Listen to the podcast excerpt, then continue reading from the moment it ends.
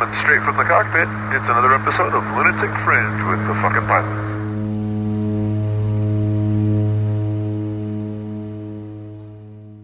Ready, set, go. All right, we are back in the can once again for another edition of Lunatic Fringe Into the Void. I am the fucking pilot once again, and on the other line, I've got somebody else to uh, talk to us about a whole bunch of different extreme sports. He is a real renaissance man when it comes to that. So uh, tell us, who the fuck are you? How you doing, man? My name is Ellis Dano Bourbonnais, and I guess I am a an extreme sports athlete uh, mainly focusing in skydiving and, and uh, mixed martial arts and, and now climbing. Mixed martial arts, climbing, and skydiving, man, that is definitely a full basket right there. Um, which one came first?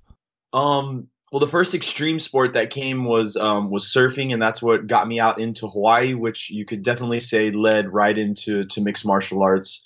And the the first thing that I, I tackled where I, I really gave up a lot of uh, stuff and, and, and sacrificed a lot was for mixed martial arts. All right, so um, you ended up. Where did you start your surfing career? I, I started surfing. Um, the first time I surfed was in the Gulf of Texas or the Gulf of Mexico. Sorry. Okay. um, and uh, yeah, surfing with mom and dad out there, and then uh, it led to to California and then to Hawaii. Wow, so you were chasing some big stuff. Was it uh, what? What was your forte in surfing? Was it the little stuff, or were you out riding giants? Well, I mean, it, it first was just getting out in the waves, and, and that was on a longboard for uh, a couple months. You know, I was I, I was in trouble when I was a kid in Texas, and had to to kind of flee the area, and that just kind of threw me into the mix in Hawaii, and Wow. I, I pretty much, uh, you know, all my surfing started out there in, in Hawaii. Uh, seriously, Well, and that's some pretty intense surfing, though. I mean, Hawaii's no joke. That's that's not exactly a great place to learn, is it? no, no, not at all. I men trying to learn to surf in, in Hawaii can be very difficult. I can imagine. Well, between the waves and and uh, I guess, uh, and I might be talking out of my ass because I don't know surfing that well, but I would imagine Hawaii gets pretty territorial, doesn't it? Oh yeah, it's it's super territorial, especially if, if you're you know white, Caucasian, or as they call it, haole out there. Right. Um, but at the same time, you know, the Hawaiian spirit is definitely still alive with aloha, and, and it can chew you up and spit you out. But it's a, also a place that, uh, you know, if you allow yourself to learn, you can learn a lot of respect and and and you know care for like family and friends and stuff like that. Oh, I'd imagine. Well, now, so how did uh, how did all this transition into going from surfing, which is kind of this you know solo do-it-yourself sport, to to stepping in the octagon and, and beating the shit out of each other? I had been, you know, after getting in trouble and, getting out of jail when I was a kid and ending up in Hawaii, I felt like I was owed this, you know, big party or whatever. And, and so I, I raged for a long time, kind of drinking and, and doing recreational stuff. And then I just kind of had come to like almost uh, uh, the end of my rope, watching friends travel and accomplish really cool things or what I thought was really cool, you know, like Hmm. um, surfing in different locations. I kind of just started yearning for that and uh, a couple of my friends were were sober and mixed martial artists and so i started kind of following them around and hawaii is also a big you know breeding ground for mixed martial arts everyone loves uh, fighting out there and, stuff like that so um I got into uh, to mixed martial arts that way. A friend of mine, I moved in with him. I gave up uh, drugs, women, salt, pepper, everything that you can imagine like that, and just started focusing on mixed martial arts twenty four seven. Holy shit, man! You dove in head first. That's. I did. I mean, well, in the training, if you're going to be any good at mixed martial arts, you better be a badass. I mean, you'd have to have that kind of dedication, wouldn't you? Yeah, I mean the the training was intense. It was it was all day long, and then eating for lunch, and then you know all night long. Um, definitely one of the hardest things I've ever felt on uh, on the body next to to climbing. Um, but uh, yeah, amazing, amazing, amazing start for me to get into you know like dedicating myself to extreme sports in general for sure. Sure. Now, how long were you doing something, or how much? How long were you doing the mixed martial arts, and and uh, um, did you have some proper, you know, um, title fights and stuff like this, or? I never actually fought like for for any big titles or anything like that. Um, I think I did it for a total of of maybe two years, and um, I I started off in a small gym with my buddy. Uh, went to jujitsu competition uh, that was statewide, really well known and and uh, respected. I ended up getting smashed in the the gi discipline, our, our branch of the competition, and then when I went to the no gi um, part of the competition, I got third place and you know was able to score points on someone, win a match, and uh, that really sparked me to to to dive headfirst into a, a, no holds barred like pankration tournament where I fought a jujitsu uh, tournament and uh, like a, a, full striking with kind of like a catcher's mask uh, type of um, tournament side by side. So like wow. I went from the jujitsu match into the striking match and then won that match and then back into the to the striking match and ended up uh, winning that and uh, also suffering my first like broken foot. Oh Jesus Christ, man! I mean, until they were handing me the trophy. That's pretty hardcore, man. You definitely had the drive for it. I mean, in two years, I mean, you, you the way you said it, you made it sound like it wasn't that long. But uh, for mere mortals like me, two years of getting my ass handed to me is a long time. I don't I don't think I'd be able to handle that, but uh, um, my bark is a lot bigger than my bite. So you you do the mixed martial arts for a couple of years and you learn what serious hard work and hardcore training is all about. You give up all these things that got you in a shitload of trouble when you were younger, and then you transition into to skydiving. Is that what comes next? Yeah, I um I was uh, off of my first uh, cage fight, which happened in Maui. It was in the BJ Penn um, cage, and there was a bunch of people there, the tap out crew. Wow. Um, I won that fight, got my nose broken in like the first 15 minutes, so it was really riding a, a big high after after that and um, came back. Was at a, a kind of like an extreme sports party. Met some friends there, like some girls actually. Um, surprisingly enough, hmm. some cute girls uh, from the skydiving place. I started talking to them. They told me, you know, if I was into mixed martial arts, that I would love skydiving. It being something kind of like you know everyone says on their bucket list, I had to go out and try, and I, I did that the next day and instantly fell in love. Wow! So you made your first jump in Hawaii. Yep. It's not so pretty pretty damn good scenery to start out with. Oh, it was amazing. And I had a few people jump out with me. One of the girls, you know, like I was saying, was there.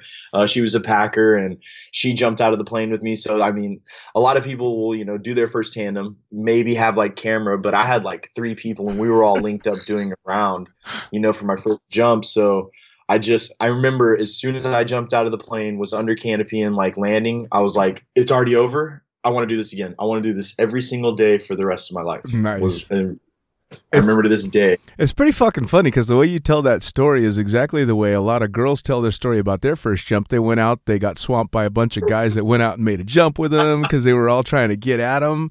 But it was you. These chicks came and scoped you from an MMA fight and were working you, weren't they? It, it I, I mean, I don't want to. Yeah, it was. It was somewhat like that. Oh, it you're definitely. You're a handsome man. it was, somewhat like that, and I was very flattered, and, and it did. It was one of the most amazing experiences of my life. It was very amazing, especially when it started out that way. All right, well, so you make the first jump. You're you're you got hot chicks chasing you out of the airplane. I don't know who the fuck wouldn't fall in love with that shit.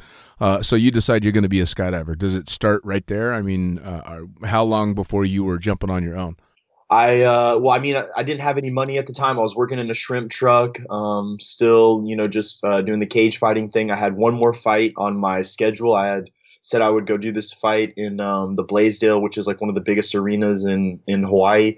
I went, fought that. I, I ended up winning that fight in a TKO uh, decision in a minute and thirty seconds. Like wow. slipped the guy, suplexed him on top of his head, and, and mounted him and ground and pounded him. And the the ref broke it up. After that, I never fought again. I immediately just dedicated myself to AFF. Completed uh, like you know doing like one jump almost a week or two jumps a week. I got up to about 80 jumps and uh, wanted to travel and, and got my passport and went to Barbados. So I didn't jump at all for like a couple months. Realized you had to have like visas and stuff like that. uh, that was my first international travel. I was like just out there with some Rasta guys I had met. Awesome. I ended up uh, coming back to the United States and uh, getting uh, getting a job up in Skydive, Oregon, uh, as a packer, and that was like my first real skydiving job, packing up there for the summer. Wow! So you just after that one jump, you decided fuck it with the MMA. I mean, it sounds to me like with with that, you were you could have gone places if you had decided to stick with that. I, it, it, definitely was. Um, I the guy I beat in my first fight ended up going to to win the state title. Um, there was other guys that I was beating up were um, were um, you know like uh, top contenders and stuff. But as you were saying, it's super grueling.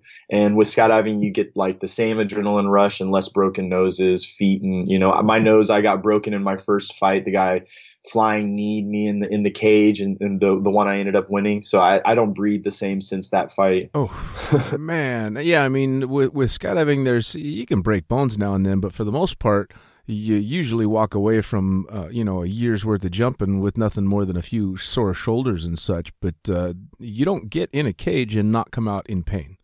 That's you're gonna get fucked up if you step in that cage. So I, I applaud the decision, but. Uh, uh, was it a tough decision? I mean, did you did you have to put a lot of thought into it, or was it just fuck it? I'm I'm gonna go be a skydiver. I was like, man, I just want to jump out of a plane, grab my knees, and front flip until they hit the ground. Awesome. I, I, didn't want to do anything else with that. It was the easiest decision I ever made. Awesome. Best decision. And it's nice when it happens like that, isn't it? When there's no real thinking about it, you're just like, fuck this, this is what I'm doing. It's so nice. It's very freeing. It is. I agree. So completely freeing. You're now in Oregon and you're packing parachutes, which in itself is a hell of a hard job. But you're jumping out yes. of airplanes. Where do we go from there? My uh, my AFF instructor, rest in peace. His name's Ash White. Uh, who's no longer with us, he really, when I first started jumping, he unloaded me. Of course, this was still back in the day, you know, like 11, 12 years ago almost. Mm. And uh, he, he, had burned a bunch of DVDs of like Radix and a bunch of like base jumping footage of him in Switzerland and traveling Europe. So from the day that I started uh, jumping, I, I instantly, you know, was introduced to base jumping, and uh, that was my goal. So going to Oregon, I just wanted to get 100 jumps because that was what they were gonna, you know, allow you to do to start talking to a base jumper, basically. Wow. And uh, that's what I wanted to do is get the 100 jumps and and do my first base jumps and uh, just kind of travel the world doing that. You know, something that didn't cost a lot of money. I thought in my mind, you know, and it would just really uh, be conducive to my no- nomadic lifestyle. You know, thus far. Well, and was it uh, was it a chase for the adrenaline, or was it just you found this this, this passion in that particular part of it? Because you know, I mean, a, a, lot of people think that uh, people that are jumping out of airplanes or base jumping just want this you know never ending buzz, but it doesn't turn out to be that way for a lot of us. Um, it just turns out to be fucking amazing and fun and community and all this. So for you, what what was that the biggest draw? well the the community was definitely there you know um, because uh, with without that i wouldn't have had the the drive i wouldn't have felt so welcome you know and and all that and everyone that's always been involved in any of my skydiving or base jumping accomplishments are, are just some of the most amazing uh, people but i was actually you could say like clickbaited into it you know a term that's kind of these days the I can remember watching Miles D and uh, Mike Swanson and those guys doing those base jumps off the Cadillac, and they had the killer music going to it, and they just looked like they were having so much fun. Mm. And then uh, them, you know, in Norway, it just looks so freeing. For sure. Know? So I, the adrenaline rush, and then I think also just like the the liberty that like fuck you to the world. I can do whatever I want. I can jump off a cliff you know what I mean, and live and and live my life however I want to. And it is a big, deal. it's a big proper fuck you for sure, for sure. Well, and uh, I had somebody else that was on the podcast mention one of the coolest things uh, too about our sport is it's still so young uh, overall that you're able to uh, you know, see these old DVDs or in my case, old VHS tapes, and next thing you know, you blink and you find yourself on a plane with, uh, you know, what was a, your hero a couple of years ago, and next thing you know, you're out doing a fucking four way with the Flyboys. Um, so back in my day, but it's got to be the same for you because I mean I know you went on to go pretty damn hard in the world of base jumping, and you ended up jumping with all these guys that you'd been watching back in the beginning. You know what was that like? I mean, it was it, it was and, and still is amazing. Um, to to see base jumping, you know, because I, I, when I started in Hawaii, it was like uh, Miles Daisher, Mike Swanson, Jimmy Hall, you know, and all these dudes like doing some of the first, you know, even Patrick de Gayardon, mm. uh, inventing like the wingsuit out there and stuff like that. And um and, and like you said, meeting those guys was was amazing and and stuff. And um I think also like the skydiving aspect, you know, because now I don't really even base jump that much anymore. Mm. Um I, I, I have my rig and stuff like that, but uh, I, have mainly just been skydiving these days and, and, really haven't even thought about base jumping. So it's hard to say with that. It seems to be with a lot of the guys that I've talked to that uh, um, maybe they never stop base jumping, but they spend a pretty limited amount of time on that razor's edge. You know, I, I had a, a, couple of guys, Nick Scalabrino and Matt Munting. I'm sure you know them both. Um, yep. You know that have been doing the hardcore terrain flying, but they've kind of they've crossed all the all, checked all the boxes when it comes to that and now their focus is still in the wingsuits and still a lot of base jumping but now they're pulling away from the terrain to do other stuff. Uh, and I, I see that happening with a lot of the hardcore base jumpers. I think you finally just get to that point where you go huh all right well let's see what's next. You know, I, I don't know what comes next when you're you're literally you know clipping bushes with your feet as you're flying past. yeah, I mean, like I never got that heavy into the to, to, the terrain like those those guys have been doing and stuff, and, and Swanee and everyone else, you know. But um, the point that you did bring up that really resonates with me is something that Dukes has always said as well. You'll see because Dukes is one of the original guys I was watching as well. Mm. You know, awesome, awesome base jumper from Australia doing all the the crazy boy shit. Um, and he, you know, he, you'd see him base jump and be doing just the most amazing, crazy stuff, wingsuit, all that, and then you don't see him do anything for a while. Right you know and I, he's one of those guys who i grew up and i met him in uh at the bridge. Funny enough you know i was there doing some of my first base jumps off the bridge and he shows up and i'm just like shaking in my boots you know like hmm. oh my god it's fucking Dukes. That's fucking Dukes right there. And we do some jumps together and everything's cool. And he's like yeah i'm just chilling writing my book. And then i don't see him for like years and years. And right. then he pops back and he and he says the same thing you know it's like living on that razor's edge. You see all your friends die you know and then um, and, and just like just friend after friend, it kind of it kind of kills it. Yeah, you know? it's like no doubt. Next, leave you know everyone thinking about me or my mom or my loved one, and it makes you second guess all that stuff. Um, sure, um, well, and, and in that sport, you don't have a whole lot of room for second guessing anything. I mean, you've got to be hundred percent sure that you can do everything you think you can do uh, times ten. Uh, you know, I actually talked to a pretty high profile base jumper a couple years back and, and uh, was doing an interview for the magazine. And I asked him uh, if there was a line he wouldn't cross. And he said, I don't know. And it makes me nervous that it doesn't make me nervous. and I'm like, exactly. And and I, I, had to scratch my head and go, okay, yeah, no, I feel you. It would make me nervous if that kind of shit didn't scare the piss out of me. So yeah, I suppose that's a that's a good time to to kind of take a step back. I was just gonna say, yeah, and like, and with the base jumping, you know, like I, I, I didn't get nervous. And there was a time when I was in Switzerland, and me and Micah and everything were all out there jumping, and uh, I almost died. You know, I forgot to get my pilot chute out of my BOC. Uh, Alexander Polli, you know, all these famous dudes were down there on the ground. They thought they were gonna watch someone go in, and you know, I continued to jump after that and I mean, I was always like, it, it was definitely like a learning aspect that day, almost dying, you know, like I got about 300 feet off the ground, went to go pull and there's no, uh, you know, handle there. And so I'm digging in the bottom of the BOC at 200 feet off the ground and was, you know, PLFing into the ground out there in Switzerland, just thought I was dead for sure. And to, to get up and walk away from that and then go back and do base jumps and not even, you know, care. Like I, I obviously always check my handle now. yeah, no shit what I mean? It there's it's still it it scares me that it doesn't scare me, and so now like I kind of segued to climbing, and that does scare me yeah, for sure. Yeah, yeah, we'll definitely get. To, I want to dig into your head in the climbing because I agree with you. Um, I've been a long time skydiver, and and uh, I was a climber for a few years, taught by another jumper as well, and nothing scares me more deeply and for a longer period of time than a sketchy climb fuck yeah. me. Um, when when you realize that the only way down is up is pretty freaky. so, uh, but back to base jumping real quick. So, your first base jump, where was that at? My first base jump was at Silverton and Tinna. It was a legal base jump.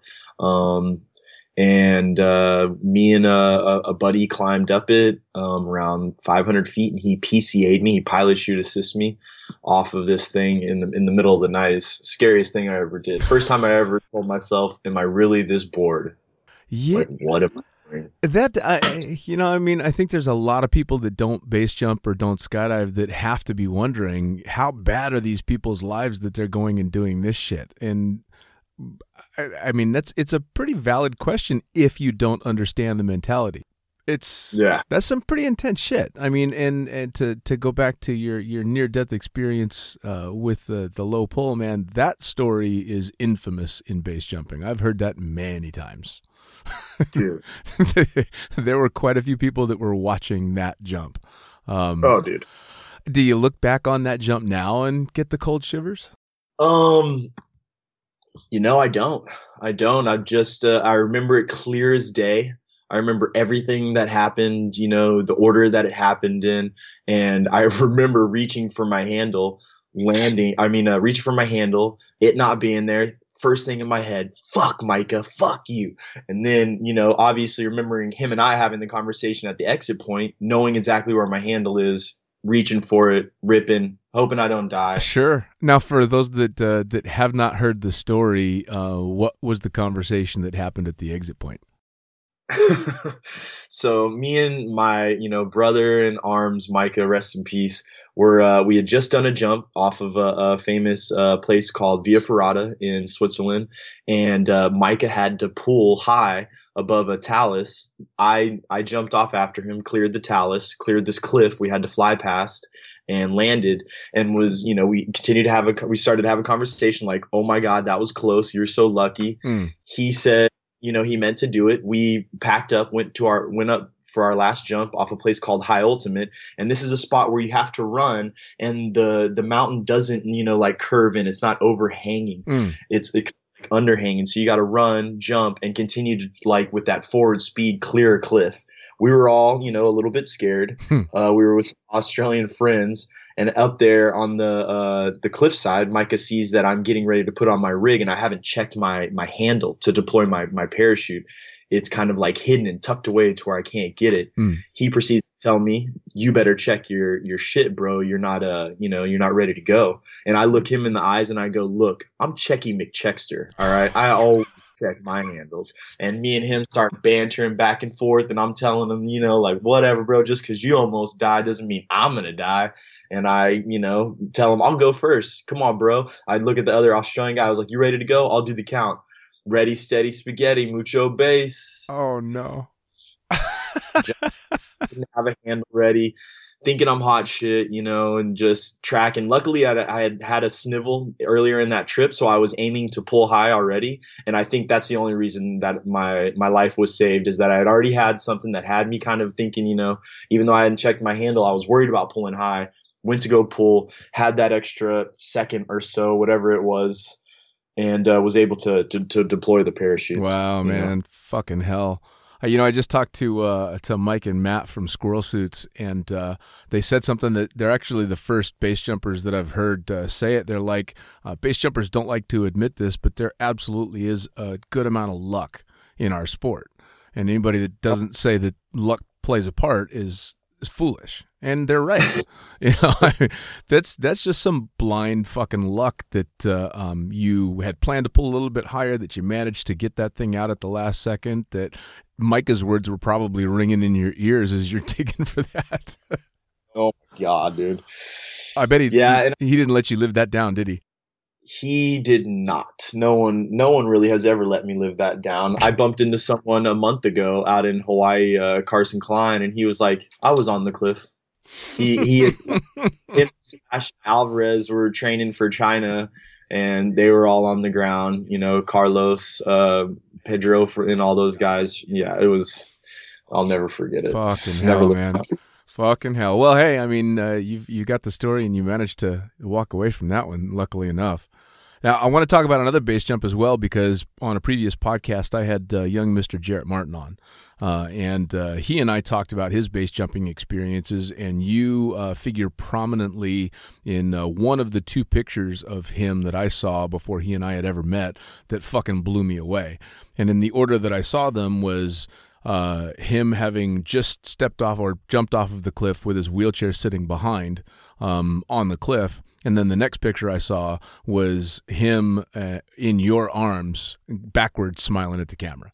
Fucking epic shot, epic shot. And the funny thing is, I didn't know it then. Um, when I saw the picture, I didn't realize he was paraplegic. You look like you were working really hard, and he has the most serene, calm, relaxed look on his face. Like, yep, see ya. what, what? All right. So, and even he said it in the interview. He's like, at one point, I had to think, do these fucking guys know I'm in a wheelchair? so, right. So what, Right, what yeah. was going on? You guys, uh, how did you guys get up there? How did you decide you're going to pick Jarrett up out of his chair and run and jump off of this cliff? Well, I mean, it, it all started first with with Jarrett. I mean, that guy's an inspiration. If you don't know his story, check him out, Jarrett Martin. You know what I mean? He's he's the man, Mm. the real deal. And uh, it was it was planned to be his first terminal base jump since his ac- accident. He was a young skydiver, really accomplished already at a super young age. Had a horrific accident out in Hawaii.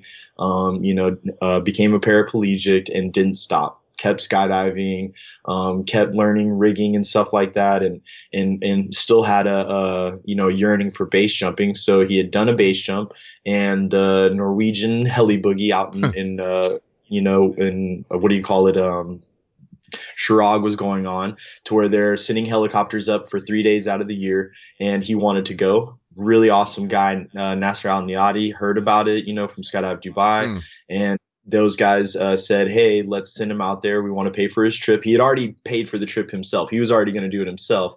They heard about it, wanted to help him out, and paid for me to go along uh, with him so I could help, you know, chaperone him and make sure everything went good. And and I mean, that's where it all started was uh, with Jarrett and those guys. Yeah.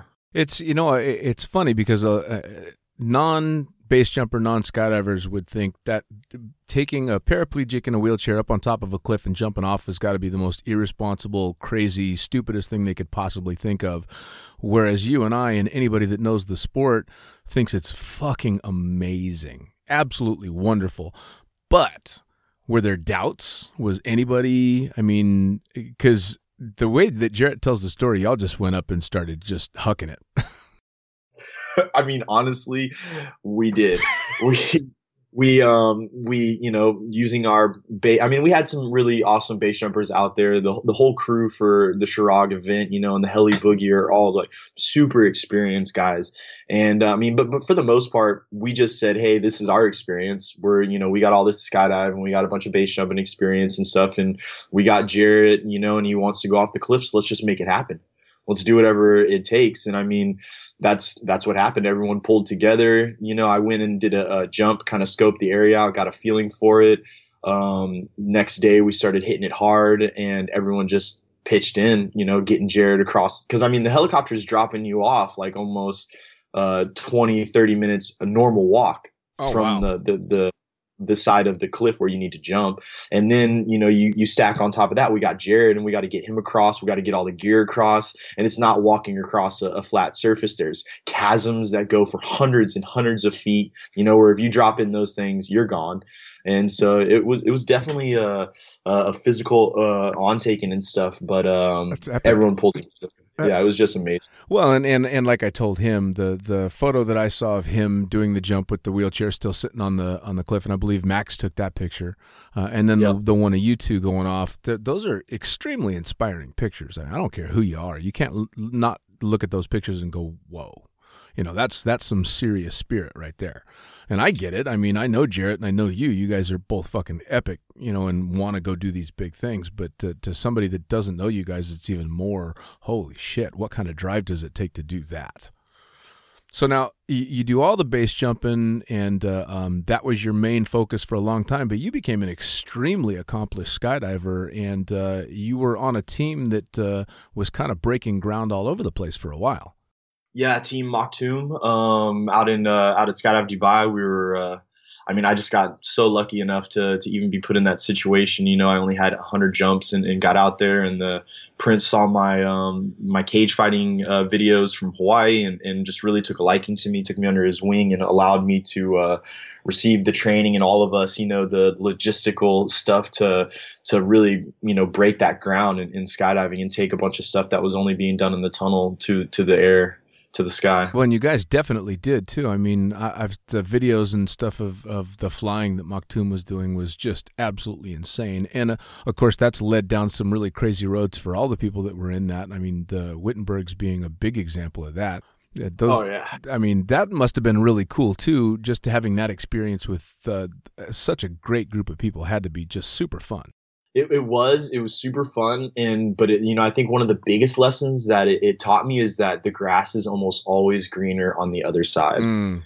I think that was a, a big lesson for me because, um, unlike everyone else that was in that experience, you know, a lot of them already had like a couple years in skydiving and had already gone through some of the, you know, skydiving is not easy. And to get somewhere in skydiving is just not easy. And like you were saying earlier with the base jump and then the luck, I think I was definitely one of the luckier people to just pop on the scene in Skydive Dubai with 100 jumps, you know, and then within two years to be able to join that, that team was, was definitely amazing. Mm. But then, like as you say, like it really makes you like also kind of like, oh, what's next? What's next? Oh, it would have to. I mean, well, but you, you ended up at the top of the pyramid so damn quick. Do you think that that was a, kind of a bit of a burnout for you?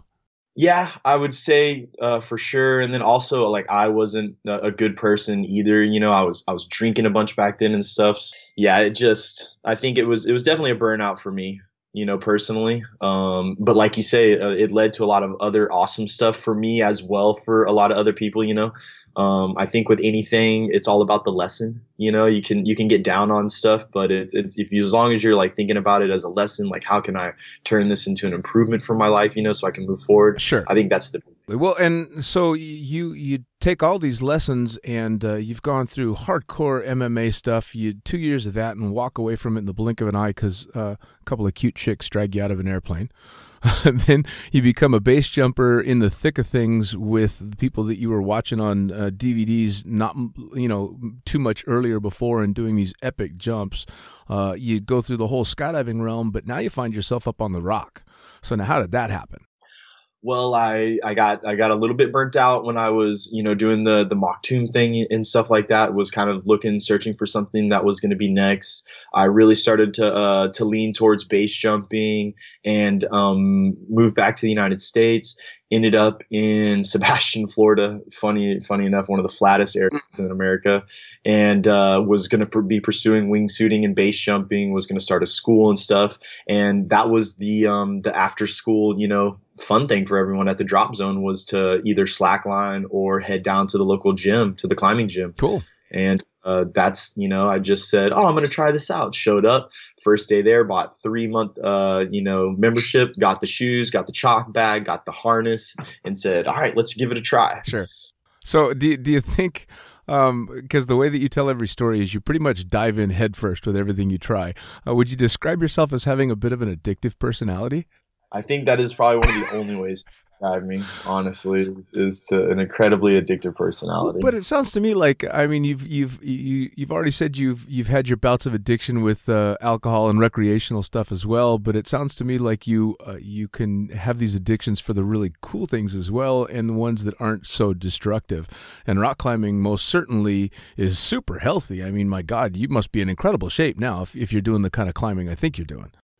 Um, well, I mean, I, I just recently moved out to Hawaii and was um, doing got back into some more skydiving work. So I, I definitely got a little bit, as we would say, climber fat. But right now, I'm currently in Austin, Texas, um, training at a gym every day, um, trying to do like around 400 feet of uh, crack climbing and uh, mixed climbing added on to that, uh, getting ready for some some big climbs. So yeah, I mean, definitely definitely healthy, nice, healthy sport. Well, I was going to ask, uh, have you got some specific climbing goals in mind? One i mean my biggest goal right now is is uh, to climb castleton uh, desert tower out in uh, moab utah. Okay. Uh, I mean, I, I, definitely would love to get on some some El Cap and get into the to the meadow and, and see that place because in you know in, in, climbing history and in climbing in general, it's like the holy grail of, of climbing. But I've also been really sparked to uh, to get out into to Patagonia area as well. I mean, the uh, the more mountaineering, like heavy, hardcore stuff, definitely attracts me. So you're thinking more uh, alpine type stuff yeah, I mean, I would I would love to mix the the alpine and the base jumping, you know, um, together to to get up some to forge some some new paths up some mountains that you know haven't been even explored yet, up like in in Canada or something like that. I think would be really fun. Sure. Well, who was it I saw? Um, combined base jumping and climbing uh, in uh, in Yosemite. I think it was Dean Potter was free soloing yeah. something and made it about halfway up and then peeled off the rock. But of course, he had his base rig on, so I think he was intentionally yeah. climbing a lot harder than he would have had he not had that. At least I hope. Yeah, yeah, free basing. Free basing Free is what he called it. Free basing. That's it's pretty fucking man. crazy. Have you seen uh, Have you seen the uh, the Oscar winning uh, um uh, solo climb? The Oh yeah, free solo. a free with- with solo. Honnold. yeah, man. What'd you think of that?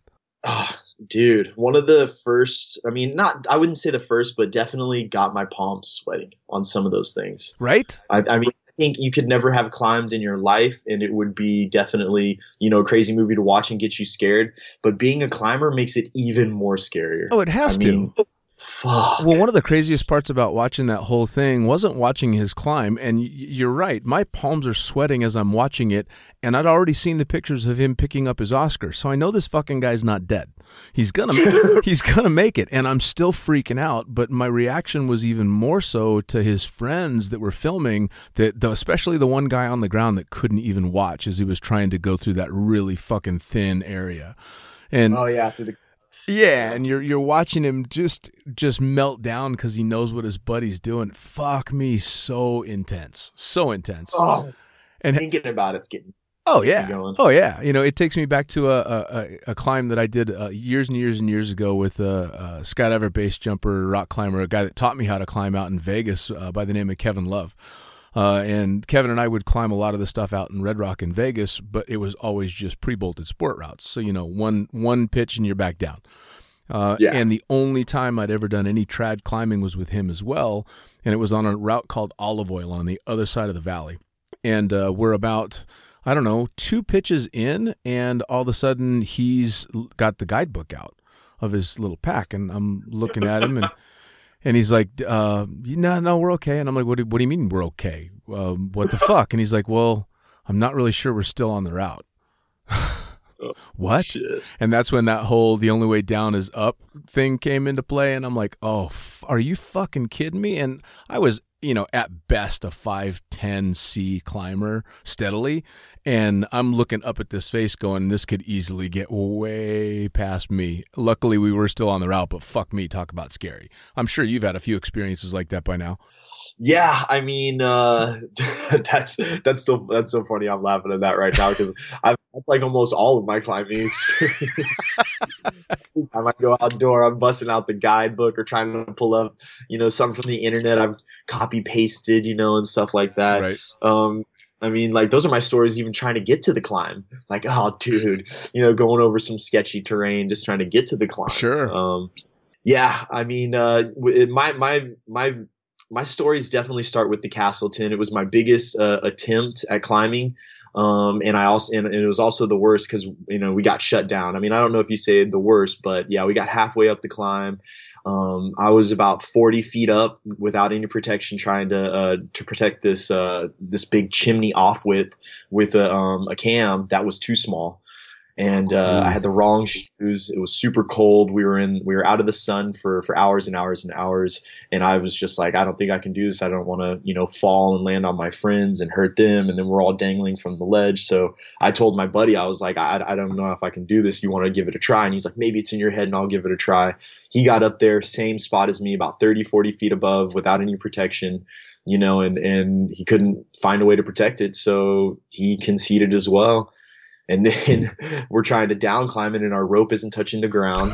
So we gotta somehow, you know, anchor in and, and reset anchors, and we're dangling. There's another party coming up at us, and we're bantering back and forth, slash getting owned, you know, just like donking and and uh, yeah, got completely shut down. Wow. was up there for like hours, and uh, you know, nothing went away with nothing. so I think You made the right call, though. I mean, fuck, you're 40 feet up above your last protection, man. That's that's a fuck, almost a full length, uh, full rope length whipper. I know, dude. I was scared, and you're only gonna hit a, a ledge where your belay partner's at, and then just dangle pat, and then go 40 feet past that.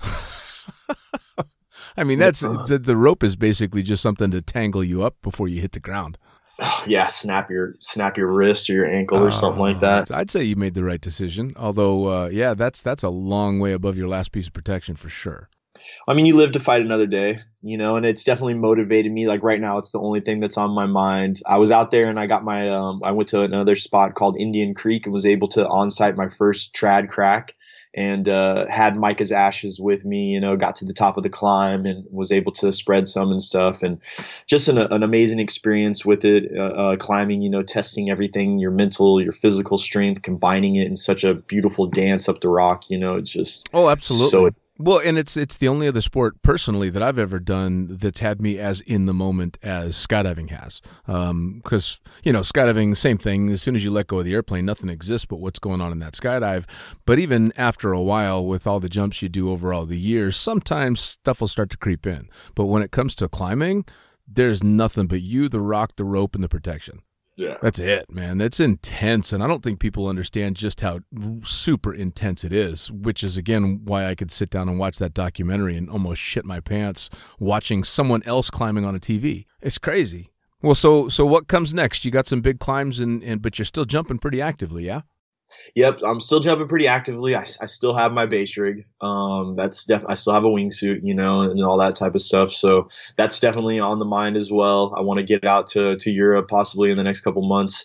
But um, right now, as far as climbing, I'm on a 30 day trip. There's a, a, gym I'm going to, Crux, here in Austin. They got amazing facilities there. They got a, a big crack they just set up with a, a, bunch of you know different width variations and stuff. So I'm just training, getting ready for Castleton. And I got another buddy that is uh, got a bunch of stuff we're gonna do up in in Colorado. And I don't know. I mean, basically living like a dirtbag is what's next for me. Yeah, but that's what an epic fucking way to live. I mean, it sounds to me like you've been on this ride in one variation or another for a very, very long time. I mean, how old were you when you started the MMA stuff? I was uh, in my twenties, early twenties. So in know, like twenty four. So in your teens, you were in all kinds of trouble. Yep, I was in. I was. Well, I, yeah, I was in trouble uh, basically. All kinds of trouble in your teens. You get out of that and you go to MMA and and through all this. Well, how old are you now? Now I'll be 37 in April, so I'm 36 right now. 36 years old, but uh, I bet you still feel 18, don't you? Yeah, somewhat. Just a, I mean, a few more aches and pains, I'm guessing. A few more aches and pains for sure, but I would definitely say for for my lifestyle, the the life that I've lived so far, you know, I've, I've rode the ambulance a bunch of times in Dubai and out there learning, you know, um, extreme canopy piloting and stuff like that, and and so I would say for for what I've done and and uh, and what I've gotten hurt, I'm, I'm definitely doing good. I feel young. I feel ready to go. I feel you know, like a goat yeah. on the side of a mountain. Yeah, fair enough. Well, I mean, I'm older than you, and, and God knows I've got my fair share of aches and pains, but I still feel like a teenager most days. I still want to do all the same stupid shit that I've always done. I just take it a little bit slower. I just I don't dive in quite as fast. That's all. So, um, how about the rest of the life? Uh, um, significant other these days, or you running solo? Running solo um, as of recently, and uh, plan to kind of hopefully try to keep it that way. I don't know. You know, just I get so caught up in in because I think with our lifestyle, I have like these inner battles of like, am I being too selfish? You know, like when I do meet someone special and, you know, I do meet just on this journey so many awesome people, you know, like I connect with everyone and then you, you meet someone special and, and you try to give yourself, but then you're not focusing on the climate, you know, you're not focusing on that that thing that kind of makes you who you are you know so I, I, keep getting caught up in this kind of like dual lifestyle of like who am i well yeah because you know? it's tough to figure out which one you want because everybody likes to cuddle up on the couch and watch a shitty movie but not everybody likes to go you know do some badass climb or crazy base jump or or skydive their asses off and a lot of people can't cope with the dedication that people can put into it yeah and, and like what it takes you know like to go do those badass climbs you know you're shitting in a bag you're you know you're camping out in moab it's freezing you can't feel your toes you're eating you know um, you know ramen or whatever it is so you can afford the the, the trip because no one's sponsoring you to do any of this stuff mm. you know what i mean like I would say like 90% of climbers and base jumpers out there, even the ones who are big time sponsored, are getting like what a free suit. You know, you still got to pay for all your airfare. Your food is so expensive when, especially when you're traveling like somewhere like Europe. You know, and uh, so you just yeah, like you said, it's like it's hard for someone to understand that who wants to worry about uh, you know, yeah, owning a house well and, stuff like and i think even if uh, um, even if you've got somebody that understands the passion they're not necessarily going to want to share in all that misery that goes along with the you know the the, the payoff that they may or may not get. That was another part of uh, of alex's uh, um, uh, free solo that blew me away was his girlfriend's uh, willingness to stand by him and there are not that many women out there like that. No there isn't, you know, and that's his. He's he's done a few of these climbs, you know. That he has a few movies out, and he's had like two different girlfriends in the in the previous movies. Right. You know, so it was something that I noticed and I thought was very interesting because in in the past movies they've kind of you know shown oh this is Honnold he's living in a van and he has a girlfriend you know. Right. But this movie, um, and you know the fact that he got injured twice with her, Right. you know before the climb which was like super crazy. A lot of his friends mentioned it you know and now he's going for this climb and he's involved in a relationship. Like that that kind of blew my mind because i'm thinking of you know putting myself in his shoes. Like well i don't even know if i could do that put someone through that stress you know. One of my re- a couple of my recent uh, relationships stressed out constantly you know even about just my friends doing crazy stuff let alone me doing crazy stuff talking about doing crazy stuff Yeah, I've had blowback like that as well, and I've I've always lived a very mellow life when it comes to extreme sports. I mean, a non skydiver thinks I'm batshit crazy, but as far as the skydiving and base jumping community goes, I'm a very mellow guy. Uh, I'm super super safe, but you to a wuffo, somebody that's never made a jump and never done anything extreme, they can't cope with it, and then of course they have to hear the stories. As you've been in the sport as long as I have, you're going to lose your fair share of friends, and unfortunately, I certainly have. And they only want to hear those stories so many times. And they don't, you know, as soon as you're in a bad mood and they can't quite figure out why, and you have to tell them you lost another friend, well, then they're just, you know, staring at you, going, "You need to stop this shit." And yeah it's the same for you as it is for me. If I stop jumping now, if I stop doing anything extreme, uh, my entire life is tied up in friendships that were formed in this sport. So I'm going to continue to lose friends my entire life, whether I jump or not. You know, so uh, why would I, you know, give that up? And and they have a very difficult time understanding that. There's very few people that can handle it. Yeah, I agree. I mean, I fully agree with Yeah, you. yeah. So it's a weird place to to be put, you know, at the end of the day because, you know, like we're just we're just riders living on a, a, a you know sailboat on the middle of the ocean. Yeah. You know, we're just like we're doing our thing, you know, and this is what makes us happy. And then you take that away and then you're not happy, but you you know, you wanna you also want to engage in these relationships and stuff and you're just yeah, you're left with a, a hard boat to pull. Yeah, no That's- doubt. Well, so what do you think?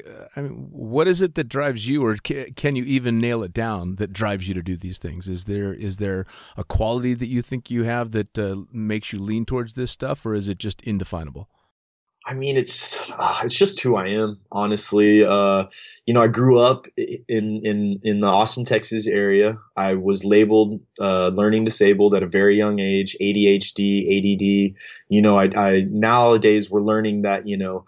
Uh, our education system could be vastly improved, you know, not just with wages for for teachers and stuff, but curriculum, Mm. you know, like, and I kind of was a, a, a self-proclaimed blowback of that. You know, I didn't fit in at the normal, you know, teaching regiment and stuff like that and that caused me to be a rebel and I rebelled against school and everything else you know I didn't go to college I didn't want to do all that type of stuff I didn't think that you know it, it didn't have any value in my eyes at all and it's only these things you know that I really value that I cherish like these moments that like you're saying the community these moments you have on the cliff side you know uh you know making these long li- uh, lifelong you know friends Mm. before you jump and stuff like that and and in those moments like i can't think of anything else that would be as good you know i could never i could never work in an office No, God, Yeah. no. Well, I couldn't see you in an office. There's no fucking way. you know i i would go crazy i i would go crazy and then people would look at me like i'm some lunatic Right, which they do anyway. But at least you're a lunatic having fun.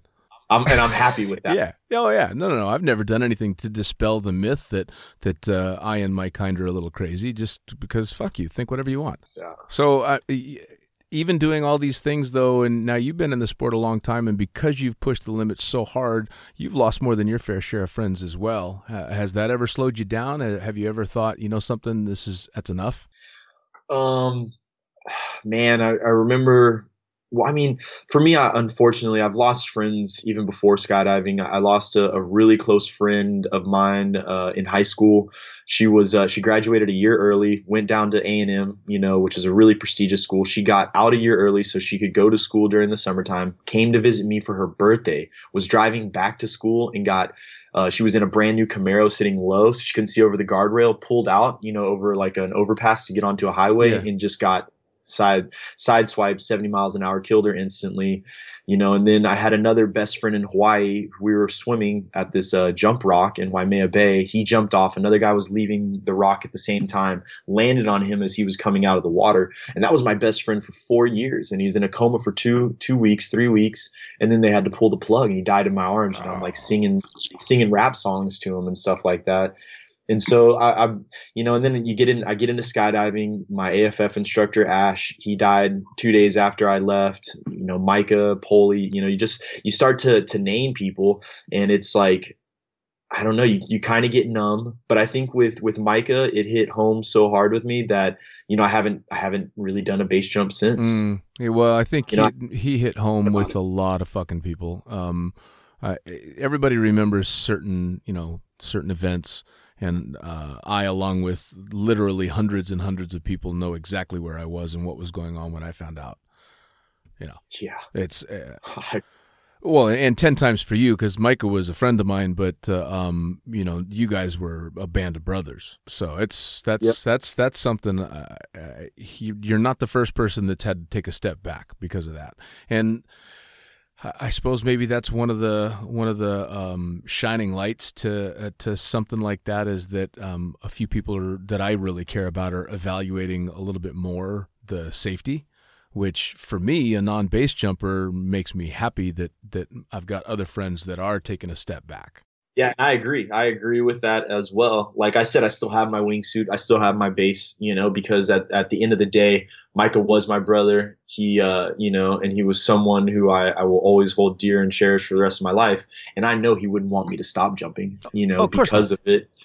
So, um, I mean, like, I definitely think there's some some jumps for me coming up uh, pretty soon, but it has just made me take a step back and and, and wonder, you know, like what are the benefits and, and you know weighing the, the positives and, and, the negatives in it because at the end of the day it's kind of selfish mm. you know like it's it's definitely a selfish i mean like you jump off the cliff you land and it's your experience you know like sometimes you can use it to inspire people and and you know you can and it's definitely a crazy a crazy and amazing uh, human feat to do to be able to do that you know to fly so close to the ground at those speeds down beautiful mountains all over the world you know like just so amazing. But fuck, man, you die. You fucking die. Yeah. And and you know, then there's there's no uh, reserve handle after that. No, no. Well, yeah. I mean, it's, yeah. And again, I, I look at the the sport of base jumping definitely as an outsider. Uh, you know, we're uh, akin to it because uh, as I've been skydiving for as long as I have, but uh, base jumping is that whole next level for sure. And and it's it, the price is is really high. There's there's no way around it. I mean, I'm I'm I'm glad to see that uh, um, you kind of took a step back, and of course, because of Micah, you're going to check your handles every time. Oh, for sure.